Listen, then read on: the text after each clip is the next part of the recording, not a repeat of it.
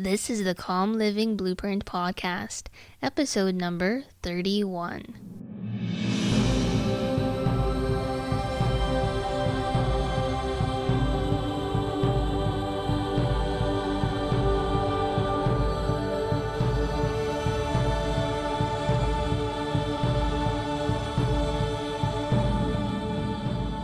Hey, podcast listener.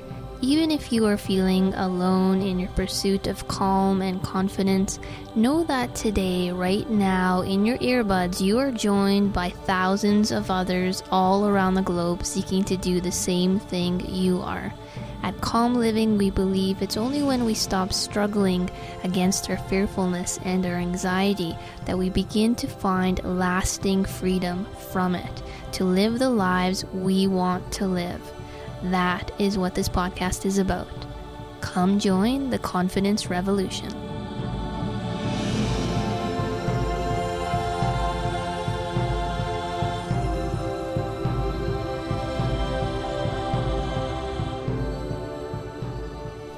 Well, hello.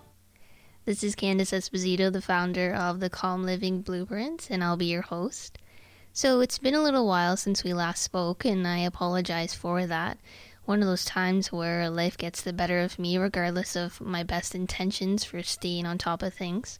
I've been working on some new aspects of the Calm Living program, uh, constantly wanting to improve that for you, and I look forward to sharing those details with you soon.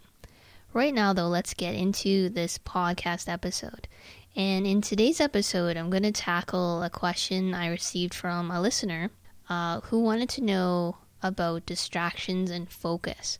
So he's finding that he's trying to practice the techniques that we've discussed in previous episodes for overcoming anxiety, but that he becomes distracted easily and loses time for practicing as a result of that. So I'm going to share some simple strategies to help improve your focus, minimize distractions, and as a result, so that you can be able to stay on task, the task that you want to accomplish, whether it's overcoming anxiety or anything. Now, as always, a quick reminder that the show notes for every episode are available on the Calm Living Blueprint website. The show notes include the MP3 recording, the transcript of the podcast, any resources mentioned, as well as the home play that I recommend in each episode. So, the show notes for today's episode can be found at calmlivingblueprint.com forward slash 31. And that's the number 31, 31 as in episode number 31. So is it just me or does it seem like we are becoming more and more bombarded by distractions? Email notifications, Twitter and Facebook messages, ringing phones, beeps from mobile devices. As I'm writing this, I probably have a dozen tabs open in my internet browser right now. All these gadgets, all this information battling for our attention, not to mention other possible distractions like noises in the environment, the chatter of coworkers, crying children, someone calling a meeting, all the papers scattered all over our desks, advertisements everywhere, the television blaring, and on and on. In a sense, it's an addiction. There's instant positive feedback. Right away, you're rewarded with something pleasurable. You know, say you're laughing at a friend's post on Facebook, and you don't feel the negative consequences until much later. That negative feedback, you know, whether it's time lost or more important tasks being put off on hold, all that is delayed. So think about it. Even as you're listening to this podcast episode right now, how many times are you distracted or tempted to switch to another task? How many times do you think of something you want to do? And it's okay, I, I won't take it personally. How many different things make a noise or a visual distraction while you're listening? How many people try to get your attention while you're listening? So I think we can all agree we live in an age of distraction. In addition to preventing us from getting done what we want to get done.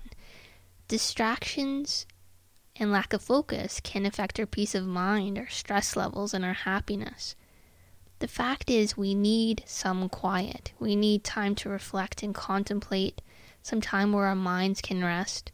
those distractions or stresses our minds were not meant to handle. We're not adapted to dealing effectively with all these distractions. So, what can we do about all this? Well, the first step is to break the addiction. And you do this like any other addiction. You break the cycle of positive feedback and replace the old habit with a new habit. Okay, so first you need to figure out your triggers. You know, what leads directly to your addicted behavior? You know, whatever that distraction is. If you're constantly checking, you know, Facebook, what's the trigger that leads you to do that? Usually it's something you do every day. Okay, so you want to make a list of possible triggers. Identify what you are getting out of this addiction. There's always something positive that you are rewarding yourself with, which in a sense is a good thing. You know, it's a form of self care in this weird way. So we want to continue to support that behavior. We just don't want to support the distraction. Okay, so for example, perhaps your addiction to checking Facebook is because you want to feel connected to people, right? It's a form of socializing albeit virtually, but socializing nonetheless. Well, socializing is a good thing, right? We want you to keep that up, just not in a form where it becomes a distraction or doesn't provide you with any long term benefits or holds you back from carrying out more important tasks. So, how can you switch this into a real world habit or a more positive habit? Okay, so perhaps making a point of saying hello to one stranger each day or making a point of calling up your friend on the phone instead of checking Facebook. So you're still getting that reward of that comes from socializing, but it's a different form where you're actually living by your value of wanting to help yourself overcome social anxiety. Okay, so sometimes distractions fill an emotional need, and that's okay. We all have this. The key is that you become aware of this. Okay, what happens when you remove the distraction? Do you feel a void where the distraction used to be? If you get satisfaction or a feeling of importance, for example, from emails or messages, be honest with yourself about that. Why do they make you feel good? Is there another way to get that validation? So, whatever the emotional need, be honest about it. Be honest with yourself. Be conscious of it and find other ways to fulfill it. So the key is to find a new positive habit to replace the old habit for each trigger. So try changing each trigger one at a time. Okay, so for example, if you check Facebook first thing in the morning, make it a new habit to not open your browser, to not turn on your phone.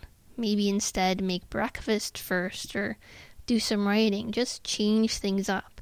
Okay, so create positive feedback for the new habit. If the new habit is something you don't enjoy, you'll quit, you know, before long. But if it's something enjoyable, something in line with your values, what you want, that gives you positive feedback, that's more likely to be kept up by you.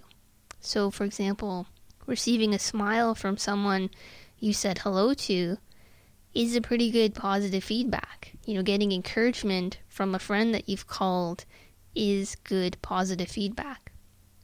And you also want to create instant negative feedback for the old habit. Okay, so for example, make it a rule that you have to tell someone every time you log onto Facebook, or you have to write it down in your journal each time. You know, something that would become a bother for you to do, that would probably inhibit you from continuing that old habit. So you're creating instant negative feedback. Soon after a few weeks of following these steps, you'll have formed a new habit and the old one will have been broken. Okay, so start small, just one trigger at a time. So that's how to deal with the distractions and our addiction to becoming distracted or being distracted. Now let's move on to improving our focus. And one of the best ways to improve our focus is through rituals. A ritual is just a set of actions you repeat on an ongoing basis.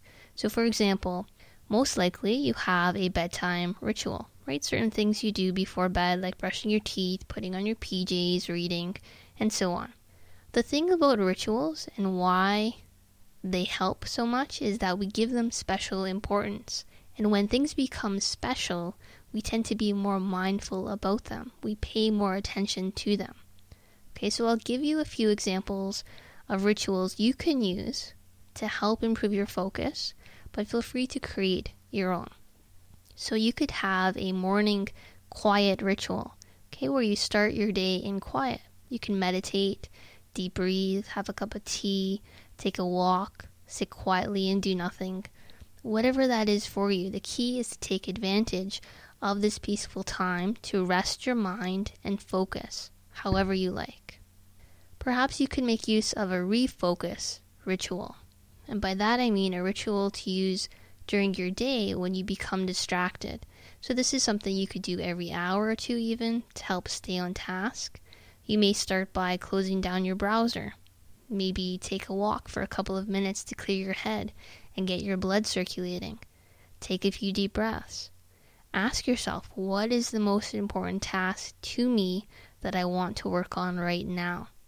Return to that task and work on that task for as long as you can before you check your email or go back online or whatever other distraction is typical for you. And repeat this refocus ritual throughout the day to gently bring yourself back. You may want to consider setting blocks of focus. And by that I mean set a timer and give yourself, say, 30 minutes to do email, Twitter, Facebook, or any distraction you may normally do then use an internet blocker, just Google internet blocker, to block these distractions for a couple of hours while you focus on the task you want to accomplish. And alternate between those two over the course of the day if you need to. The key is that you are blocking out chunks of time strictly for focusing on the task you want to accomplish. And perhaps you may have an end of day ritual where you can review what you did, Think about what you can improve on and think about what you'll focus on tomorrow. Okay, to reflect on your day in general. Okay, so those are rituals. Another important step is to look at your environment. Is your environment itself distracting you? Okay, the less clutter typically, the easier it'll be to focus. So consider clearing your desk, turn off your computer notifications, play soothing music, clear the floor of your room, Clear your walls if you need to. Just start with one area at a time. It's not about creating the perfect environment. Just do what you need to do to minimize distractions in this sense and then move on. Know that it's okay to slow down. Now, we've talked about this before in previous episodes, getting the most out of every moment, being in the here and now. I think you'll notice that life is actually better when you move at a slower, more relaxed pace instead of hurrying and rushing and trying to cram too much into every day. Think about it. Is a book better if you speed read through it? Is a song better if you play it on fast forward? Does food taste better when you cram it down your throat? Is your time spent with a loved one better if you're trying to answer messages on your phone at the same time? Life is better when savored. Take responsibility for your life. If you feel your job rushes you, for example, take control of it, right? Make changes in what you do and how you work. Talk to your boss if you need to. If you live in a city where everyone seems to be rushing, dare to be different. I can't tell you how to take responsibility for your life. The thing is, once you make the choice to do so, the how will become obvious to you. Okay, so make the choice first, and then the how will become obvious. Of course, there's always going to be things we can't control.